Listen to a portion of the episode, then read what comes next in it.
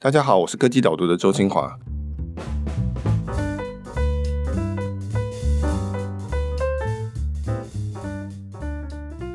呃，你们公司 X R E X 想要成为独角兽吗？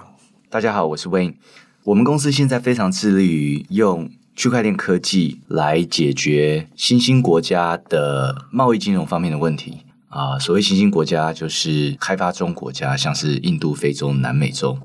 我们很想要用这个机会来改变世界，改变世界了以后，我们一定是一个独角兽。虽然这不是我们的目的，但是我相信如果我们达到我们的目的，这个会是结果之一。对，我其实以为你们会说你们想要成为暴龙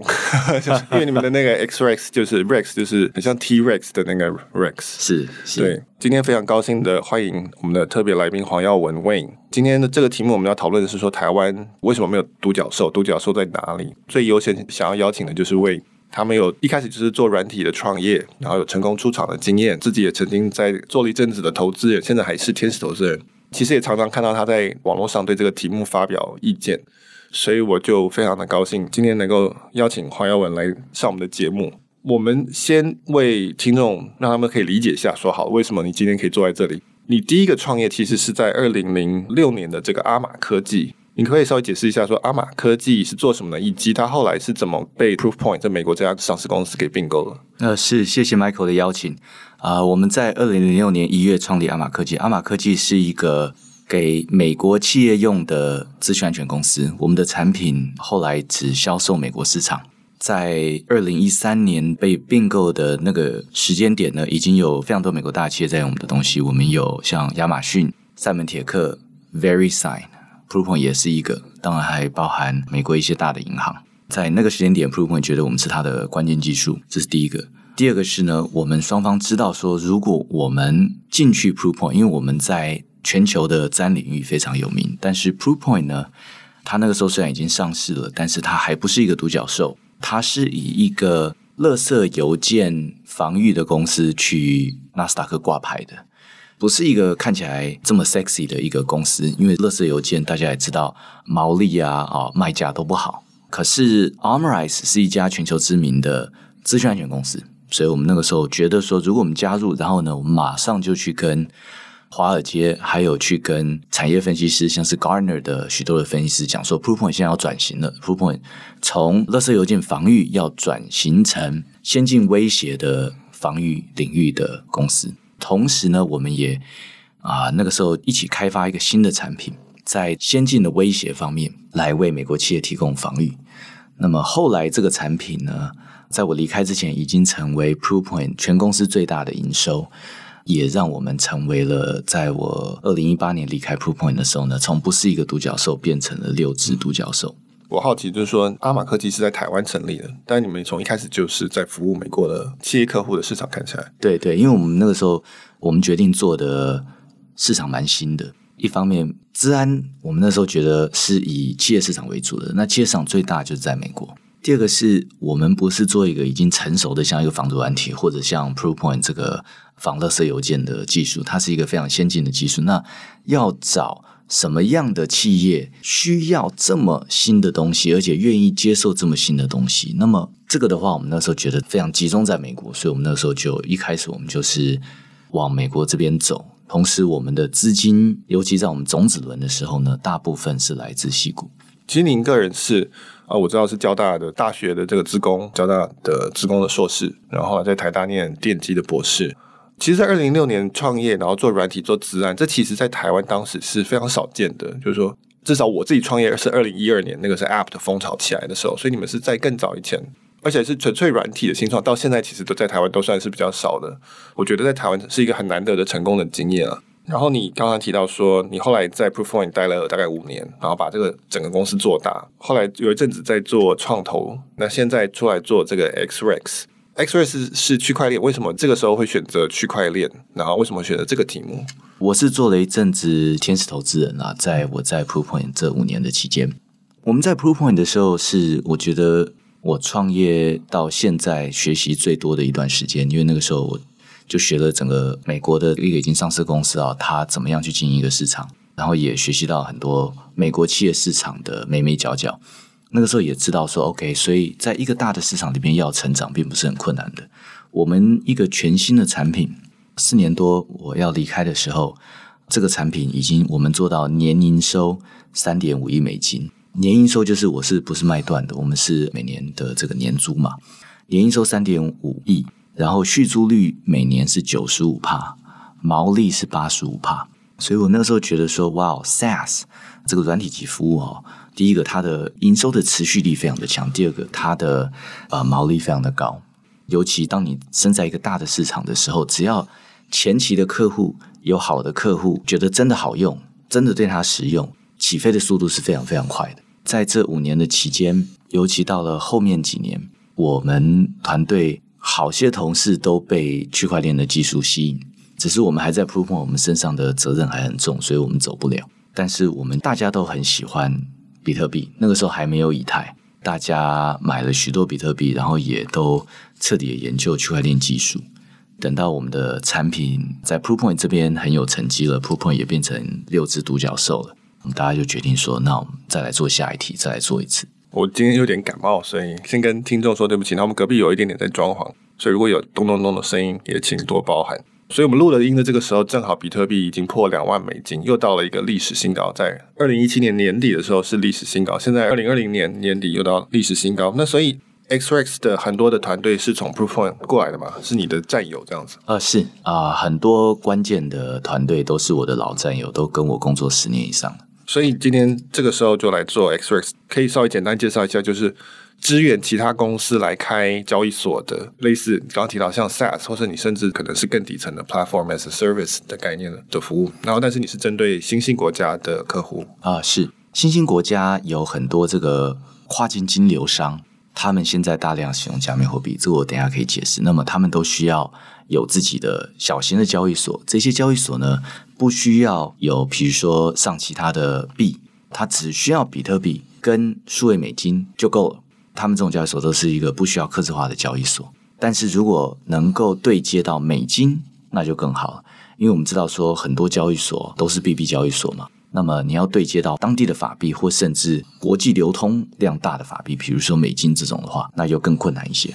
所以我们做的这个题目呢，就是让这一些跨境金流商能够免费的五分钟内开出一个有跟法币对接的交易所。我们支援两种法币，目前美金以及印度卢比。好吧，我们等一下应该都会有机会谈到这个事情。那所以你刚才提到六只独角兽，这就是我上礼拜的这个文章所讨论的，就是台湾有没有独角兽，为什么没有独角兽这个题目。那独角兽在新创圈这个意思就是说未上市然后估值超过十亿美金，一个 billion 的大家就会叫它独角兽。那最近有些人加一个条件叫十年以内未上市然后达到估值十亿美金的叫做独角兽。台湾一直很着迷这件事情，一直说我们要做独角兽做独角兽，然后但是一直没有正式出现一支，所以新创圈啊或是软体圈大家都在想说诶到底怎么回事，然后通常会跟南韩比啊跟以色列比或是芬兰，所以为什么我们一直没有做到。那文章就讨论这件事情，说台湾为何没有独角兽。那我先大致的直接问好，就是说我也觉得说为什么台湾没有独角兽。我觉得台湾就是在软体或者网络产业，软体跟网络很不一样，软体是企业软体嘛，像是早期的微软这种公司或者甲骨文这种，到后来有网络，到后来网络就发展出各式各样的不同的商业形态。在软体跟网络产业在台湾独角兽比较少，也不是说没有，是有的但是比较少一些。我觉得不能说台湾的新创并没有独角兽，我没有去研究其他的产业，但是我相信我们的半导体产业、晶圆产业或者我们的生医生技产业都有不断的在产生一些独角兽。对，应该说首先国发会去年底说 Gogoro 跟 Appier 是因为他国发基金有投，所以他讲的应该是没有什么问题，应该是对的，只是说这两家公司都不承认也不否认，他们可能觉得压力很大这样。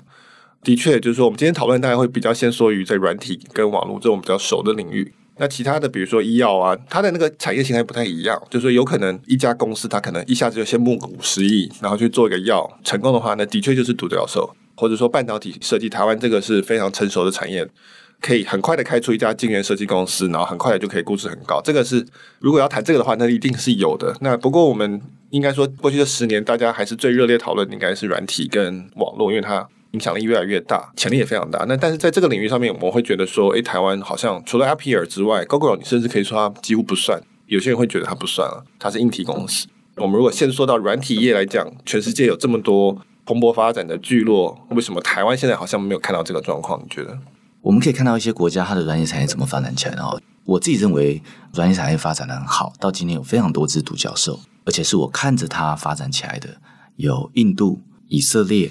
乌克兰、越南、菲律宾。我真的后面都有些我们是很意外的，呃，乌克兰大家可能有点印象，但是越南跟菲律宾大家是真的没有想到。越南跟菲律宾这几年的呃软体外包做得非常非常的好、嗯、所以像印度的话，印度它起来很早，它是先从测试这边开始的，而且是非常人工的测试，它当年就是一个人海战术，因为毕竟软体的测试有一部分还是非常的靠人工，这部分对印度来说，你只要有本事管大量的人，你就可以做这一部分，从这部分做，然后再慢慢做到测试的自动化，软体的测试 S D A T， 再从那边呢再做了软体的外包，有了软体的外包跟代工之后呢，后期他们就整个非常蓬勃的发展，尤其呢他就差不多在零五零六年那个时候，他就进到了全球的网络广告的生态系里面去了。那个时候像是呃，我去看这个 PubMatic，他们在印度的 Pune， 他们已经非常的紧密的整合在美国的各个网际网路的这个广告产业里面。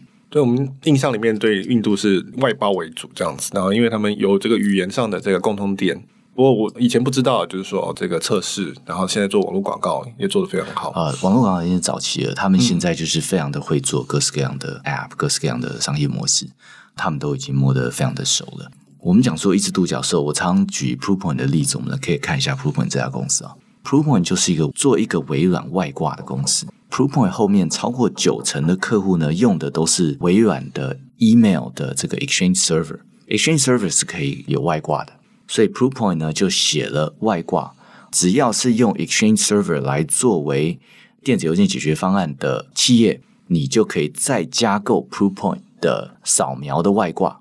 所以呢，我们就是外挂在微软的 Exchange Server 上，这样子等我离开的时候，它就是一个六只独角兽的状态了。所以我在看台湾的企业软体这一块，比如说早期啊，我就是讲说大概二零零八、二零零九年那时候云端整个起来的时候，我觉得我们要做的不是说哦，我要去跟 A W S compete， 我也要做一个云，也要去堆机器架机房，不是，因为那个时候你可以看得出来，做云端公司他们的架构已经非常的绵密了，你可以去做任何一个螺丝，你绝对就是一只独角兽，在我看来了。所以 Proofpoint 只是做了微软的其中一个产品叫做 Exchange Server 的其中一个外挂，我就六只独角兽了。软体的供应链呢，我认为它是很容易切进去的，因为它当初的设计就是从十几年前就是非常欢迎大家来 plug in， 不论从模组的层面、系统架构的层面、A P I 的层面，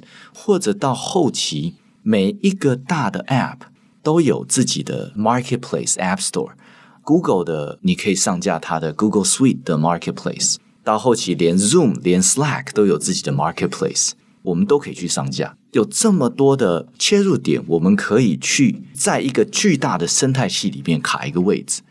那么亚马逊 A W S 这整个生态系养的数不清的独角兽，我已经有太多我在矽谷的朋友啊，现在他们的公司都是独角兽了，都只是去卡 A W S 里面的一个小小的一个角色，哈哈，就是一个很大的生意了这样子。但是我觉得我们早期的时候比较看到哦 A W S 已经做起来了，我们也要做一个一模一样的云，其实我觉得并不是这样。就像是 Tesla 做起来了，我们不用去做另外一家 Tesla，只要你许许多多的关键零组件是我这边供应的，我也可以搭着你的整个生态系成为一个独角兽。对，我觉得今天我们不管谈了什么原因导致于台湾现在还没有很多至少软体的独角兽，但是它有一个大前提，就是说软体的整个产值还是在不断的扩大，而且是非常的大，所以你就算是切里面一个很小的一块，它还是有很大的机会。我就想到说以前的那个有一张图，就是那个 Craigslist， 有没有？当初 Craigslist 出来，现在每一个栏位其实至少一只独角兽，就是说不管是做真材啊，不管是做二手交易啊，什么卖什么，随便再小的东西都可以分出很多只独角兽出来。那这个是 B to C， 那 B to B 当然就是也是一样，就是说你们做 Proofpoint 做微软的其中一个产品里的一个外挂，那你今天如果是做比如说随便 Chrome 的外挂，或是任何一个 Slack 的外挂，或者你做人家 Marketplace 里面一个很好用的 App， 对，再小的东西只要它很明确，其实有一天大概就会变成一个很大的程度、呃、对，你要看说现在正在形成的巨大的生态系是什么，在这个生态系里面找一个角色，不论是 A W S 的生态系， Google 的生态系， Facebook 的整个广告的生态系，或者像我现在在 FinTech FinTech 生态系更大，里面的超级独角兽，就是超过一百个 B 的独角兽太多，这些独角兽啊，恨不得你们所有新创进来，因为它这个拼图缺太多太多的东西。那我觉得我们台湾的这边只是比较不熟这个全球的这么多巨大供应链的这整个地图，大家不熟了。我在文章里有提到，就是说我觉得这有一部分是我们从硬体的那个思维过来的。我有稍微写一段台湾的电子制造业的历史，就是说它发展到现在，你可以说台湾几乎是垄断了一段，就是代工或者是晶圆代工这个部分，因为我们把它垄断下来了，我们会觉得有安全感，觉得说哦，这个再怎么样我们还是可以赚到一些钱，先不要谈说附加价值多高，但至少它是有一些钱在那边的。然后这个思维到了软体，就是说我们想办法要有一整层是我们的。但文章里面提到，就是说其实软体业它的结构跟硬体是不一样的，就是它的整个生态是连接更紧密的，它不像是硬体是可以互相交换的，互相替代。那所以变成是说美国还是龙头，但是美国的掌握的程度是更大的，说实话你很难说，像比如说以前我们会说、哦、我们就是要把晶圆的全部都吃下来，然后其他的就是只有两家竞争者，一个是三星，一个是比如说 Global Foundry 这种。但在软体感觉上好像垄断的机会不大，但是它的开发出很有高产值的这种垂直的东西其实是很多的，只是说它变成是说你更要去迁入这个大的生态圈。以台湾的例子大概就是美国的生态圈或是中国的生态圈的这个感觉。所以你会不会觉得说这个是你看到台湾新创常常有这样子的状况、嗯、我我觉得从矽谷的这个 Fairchild Semiconductor 到 Intel 的创立，到 Fairchild Intel 他们这一票人，那又出了一个 Kleiner Perkins Kleiner Perkins 这家创投呢，他当初就是创造了一个很独特的一个 business model， 就是他是上下链全部投，他全部要掌握上下链，他全部都有董事席，他很好做这整个事情。那么在那个年代呢，我觉得台湾是天时地利人和，在美国的半导体兴起的过程中抢到了一个角色，也是当时有太多的产业跟政治因素刻意给我们这个角色，所以我们当初 Kleiner Perkins 这整个手法呢，在台湾有被复制，所以我们台湾政府配合业界有掌握了这整个地图里面非常大的一块，所以确实掌握了这个以后呢，我们拥有巨大的优势，大家做起来会觉得得心应手。那那个年代也是我们台湾创投最辉煌最蓬勃发展的年代。我并不觉得美国的软体业在这一点上面有太大的不同，比如说你看后起之秀 A 十六 Z Andreessen Horowitz，你看他在多少的超级独角兽上面都还有董事席的。对这家创投来说，其实你也可以说它是一个有点不公平的游戏，因为它有太多的资讯了，它可以做太多的事情，它每一档基金要投诉还真的很困难。所以只是说台湾在这一局里面就没有抢到角色了，这一局被以色列、被印度，甚至被乌克兰都抢了大的角色去，也被大陆抢了蛮多角色去的、哦、那台湾没有抢到这个角色，所以并不见得以后我们不能有角色，但是我觉得这个也要配合一下天时地利人和，就是要有刚好碰到非常强的创业家，再加上一些创投家，能够怎么样找出一个台湾的角色，然后呢投到了一些公司，一起掌握了软体或者网际网路的某一块的上下游，也是有可能发生的。所以你刚刚说没有错过的这个就是指软体的这一段，我们在硬体的部分有把握到一个机会，但是到了软体大概就是从 Microsoft 开始，这段时间算是有一个断层在那边，然后现在到了软体或网络的这个阶段，当然还是希望能够再找到一个位置。对，我非常同意你说的，就是说天时地利人和，一个好的创业家搭配一个创投，有一个资本进来其实是非常重要的。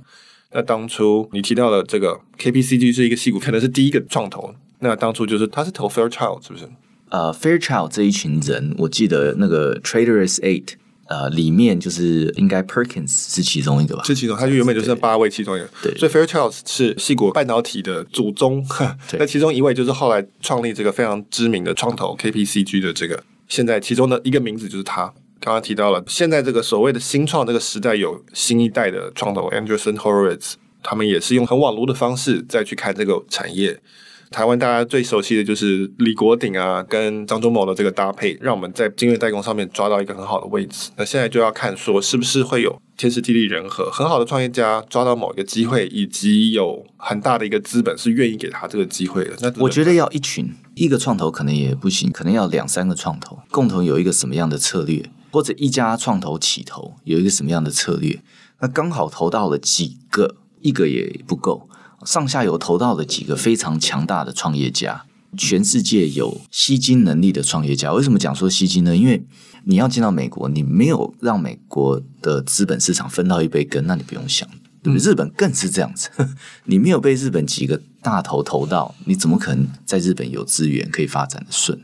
创投跟几个强大的创业家呢，要一起拉到其他资本市场的资源，然后一起呢定义出这个上下游的关系。不是说我们去创造，我们是要了解以后呢，我们一起去抢到某一个生态系里面的一个怎么样的位置。对，我非常同意，尤其是这个要有个聚落的这件事情，其实台湾很明显可以看到我们半导体代工这个聚落有多大的一个效果，这几十年竞争力都不会掉下来，而且可以持续的扩大。但是在软体部分还没有看到，我个人是还没有看到，你个人有看到吗？或者不管是创投或是在这个新创的部分，软体我觉得我们是有聚落的哈，但是我觉得软体比较大的问题是大家没有去研究巨大的生态系地图，或者用半导体的讲法，供应链地图是长什么样子。这一些巨大的供应链存在于美国、欧洲、印度、中国，绝对要研究的是这一些。那么我目前看到台湾的不论软体或者网络的新创，大部分都是做台湾市场，做台湾市场是很难很难做到一个独角兽的。那么我们讲说经济发展要有新的动力引擎，那不只是一个独角兽而已。我了解说很有些专家会说、啊、政府为什么就要讲独角兽这个事情，我们是要很多小的斑马、啊、小的云豹、小的什么。我自己的看法是比较不一样，因为抱歉，我我很久没有去追这个半导体业啊。现在的台积电，我相信他随便讲啊，可能三百 B 到五百 B 的市值啊、哦。呃，如果讲低了，那不好意思。那他什么？他是三百只独角兽或五百只独角兽，一家三百只独角兽的一个公司，他可以一年帮台湾吸多少的美金营收回台湾？他可以在台湾创就多少的高薪的工作机会？这个不是一家独角兽而已。我认为站在一个台湾的政府的这个 policy maker 啊，政策面，他当然要想独角兽这件事。你想比独角兽小，我就不知道你在做什么政策。你不只要想独角兽，你要想说有几家公司你可以创造出来是两百只、三百只独角兽的。一个独角兽其实真的不是很大。对我来说，我觉得至少要想是独角兽等级的。那么独角兽等级我也不觉得很难，但是一定是要在巨大的生态系里面去做。那么我看到台湾的很多很多软体或者网络的创业家都是做台湾本地市场。第一个，台湾本地市场你就没有参与到巨大生态系，以后这个巨大生态系的成长，你没有办法乘着它的风一起跟它涨。同时呢，台湾的生态系没有办法，我们的国人就两千两百万嘛，这个市场它有它先天的限制，所以要长成一个几百只独角兽的规模就比较困难。对，所以要做独角兽一定要打一个大的市场，就说台湾的本地市场是很难的。 B to C 还有一点点机会，但是 B to B 基本上是不可能的，尤其是在软体这整个架构生态是由比如说矽谷这样去定义的话，我在节目上其实是说你如果要创业的话，你不一定要做独角兽，就你自己决定嘛，对不对？你如果不想要做独角兽，做台湾市场是 OK， 但你如果想要做独角兽，那一定不可能针对台湾本地市场来做的，你一定要做一个全球性的题目。这个题目可能在整个软体里面看起来很小，比如说你们 Proofpoint 做的这个，但是它是一个全球性的题目，那它就有可能是做一个独角兽。对，我也很同意你讲的，就是说国家的政策部分，我们现在台湾的政策有点看起来是说，哦，我想要拉几只独角兽出来。那我觉得这个其实是有一点短线的做法，就是我们刚刚提到的聚落要出来，整个软体产业的培养是很重要的。但是我同意你讲，就是说从某方面讲，应该是说你要想说我怎么可以创造一百只独角兽，而不是只是说哦弄出两只来。因为那不会是他的功劳，说实话，如果是一百只的话，我们会觉得是政府的功劳，但如果是只有一两只，那很可能是连接到某个国外的资本做了一个还不错的题目，然后是一个还不错的创业家，反而可能没有一个扩散的效果这样子。刚刚讨论的其实已经讨论到市场了，也讨论到资本的部分。那最后一个我觉得想要讨论就是，你觉得台湾新创没有做到的是哪些事情？我我们讲说软体或网络方面的新创一直都是着眼在台湾，很多的思维是这样，我看到美国什么题目红了，我看到欧洲什么题目红了，我看到大陆什么题目红，台湾还没有，我来做一个台湾版、台版什么什么。我觉得大家要去想的是，全世界缺什么题目，我要做一个全世界第一的什么题目。我要在美国，我要在欧洲，我要在印度做一个从来没有的，但是很有需求的，然后我要做到第一。这种思维比较少。所以这个首先前提就是他要了解全世界的这个状况才行，对，就是说不能够只是在看台湾的需求，而是要看说全球的这个目前的状态是如何。那如果有个新创跑来跟你说，你跟他说，哎、欸，你要做全球的题目啊，你要做全球第一，他就会说怎么可能？就是他没有办法想象这件事情，就是说全球第一这个事情，他想到的就是说赚钱做得很好，但他不会想到说全球第一这个东西。那你会怎么回答他？如果是这样子，那么我们软体跟网络产业就没有办法成为台湾下一波经济发展的动能了。我们台湾半导体、晶圆业有多少全球第一？那还真的很多，要仔细算一算，人家每个都是全球第一。我不觉得我们这个产业人才比较差。嗯，我其实文章里面有提到这个还蛮有趣，就是说我在写的时候一开始就在想说，因为大家都会说台湾硬体是我们的很好的一个基础嘛，那我们在这上面去发展软体应该很有机会，这是一个很一般性的逻辑。那我就想说，会不会有可能台湾硬体业的这个强势是造成软体业的一个缺点包袱？我就想说有没有这种可能性。然后其中我就想到说，哎，第一个是说他们会吸走我们的人才，因为今天一个大学毕业生或是职工所毕业生，你第一个想到当然就是台积电嘛，薪水高风险低，相对于创业你就会觉得说，哎，这样子有必要吗？所以你第一个是你在供给端吸走人才，然后第二个是我觉得更系统性的问题，就是说我们整个产业结构、资本市场跟教育都是工厂的思维。我们以前讨论这个题目，就是说它就是要你很早的去专业化，考试要一百分，要交给你一个规格，你要就可以把它做出来，服从这个指令，就是非常高度优化你个人能不能够去完成这个指令这件事情。很多人就提到说，这个跟软体现在强调的思维不一样，软体是要解决问题的，是要去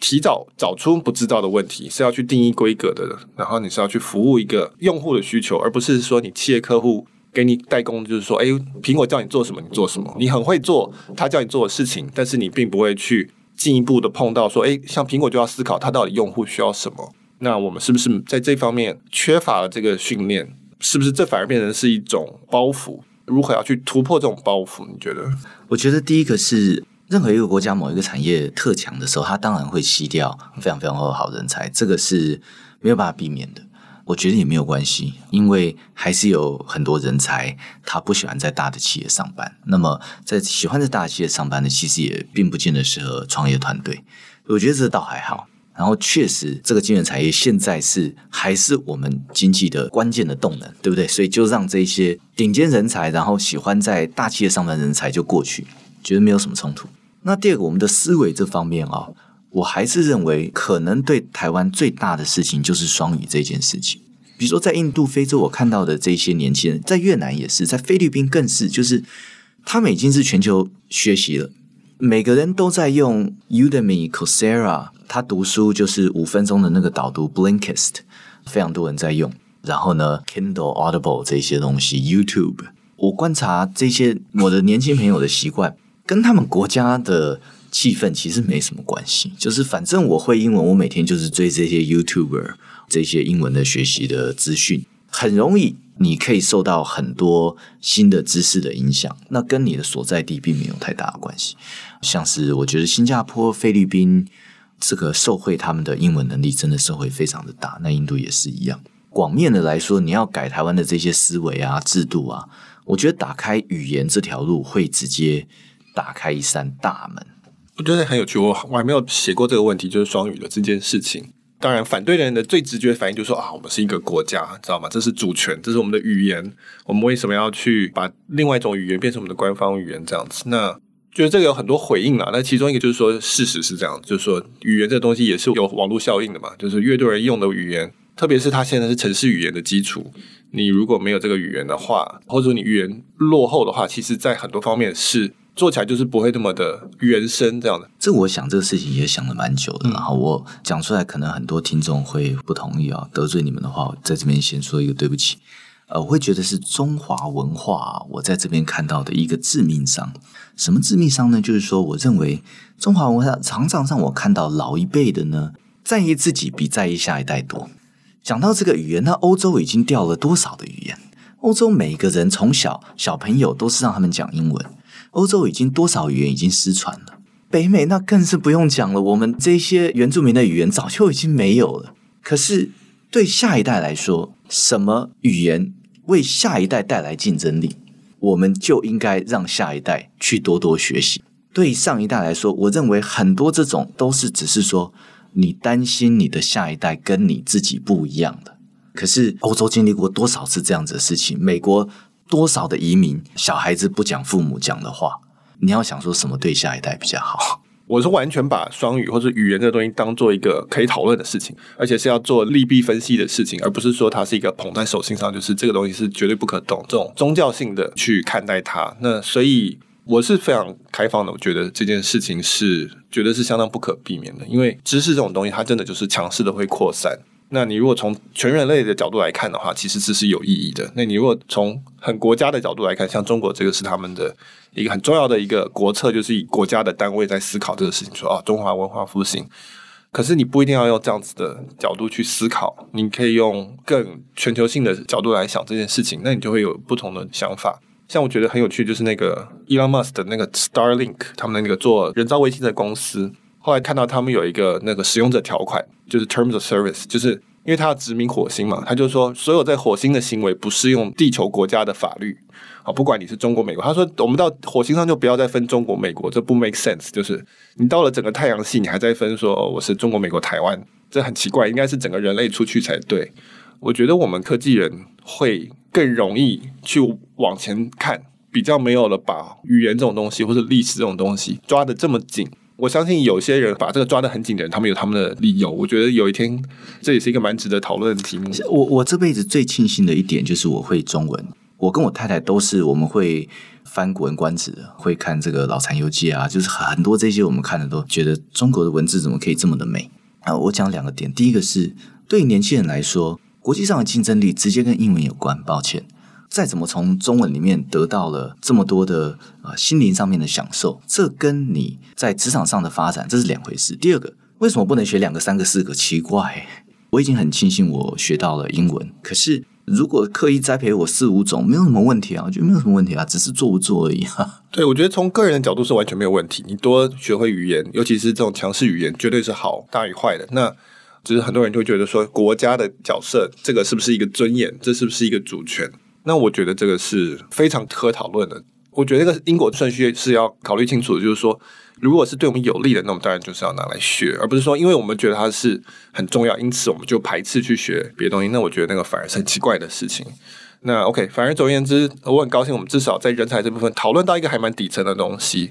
就是说的确语言就是一个很大的一个障碍。如果你要去以美国的生态圈为主的话，不熟悉那语言，害怕那语言，你你就会想说我怎么可能做到世界第一，一定会有这种自我限制这样子。那所以这个是一个可以突破的地方，因为你要有这个国际观，你要有国际思维，语言是一个做出来以后重效最大的。再来就是说你看比如说我们台湾的法律都是中文，对不对？那都是中文的时候，一个台湾架构公司你要外资来投资，那真的非常的辛苦，因为他会不了解这法律架构，法律条文也看不懂。那么再来你政府推行，就像我们在做这个金融产业，你推行了什么执照什么执照，你要有国际的公司来这边合规，其实人家不会有太大的动力，因为人家看不懂中文，他做的这些合规的动作，拿了你这些执照，在国际上也不见得有用。主要就差在你可能定的都很好，你规范的也很好，你监管的也很好，可是你的这所有的执照的条文都是中文的时候，在国际上面的效益就会很低了。对，所以真的是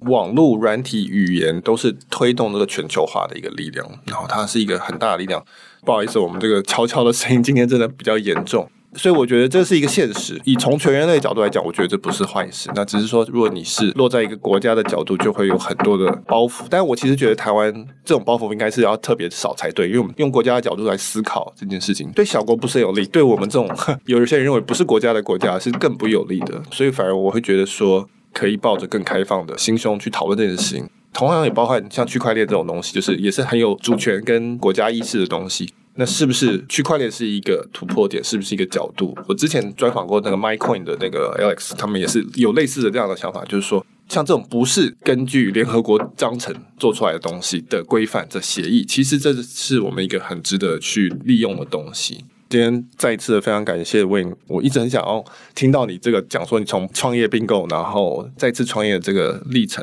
也很高兴我们可以讨论这个台湾人所有的软体圈的人应该都非常关心的问题，希望台湾软体也可以茁壮成一个台湾经济的一个很重要的支柱，跟半导体跟代工业一样的一个支柱，那这样是最棒。那当然科技导读会努力的带给大家世界观，我觉得这是一个很不错的一个工作。所以我们今天讨论就到这边。那再一次提到就是说科技导读现在是一元的试订阅的一个方案，就是说你第一个月只要一块钱就可以体验科技导读，那欢迎大家到我们的网站到订购页就可以直接看到这个方案，那欢迎大家来试试看。Wayne，你要不要征才啊 ？XREX 这边呢，呃，我们没有经营台湾市场，我们主要经营的市场是非洲、